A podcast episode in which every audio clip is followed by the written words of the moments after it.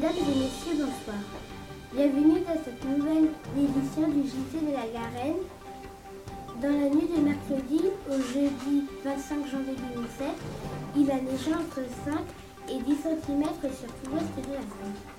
De nombreuses routes ont été coupées et beaucoup de foyers en Gironde n'ont pas eu d'électricité pendant plusieurs mois. Les filles ont cédé sous le poids de la neige.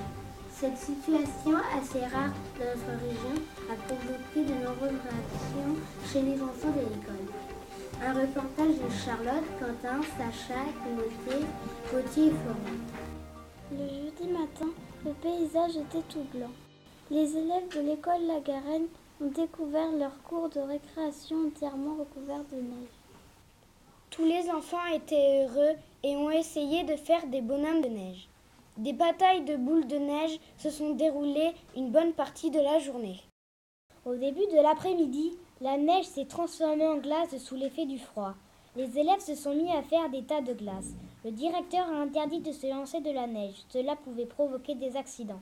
Les bus ne pouvaient pas circuler, ce qui a empêché les élèves du cycle 3 de l'école de se rendre au Pingalan à Mérignac pour assister à un spectacle.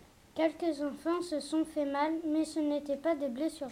Mais malgré cela, les, enfants ont beaucoup apprécié les bons moments passés.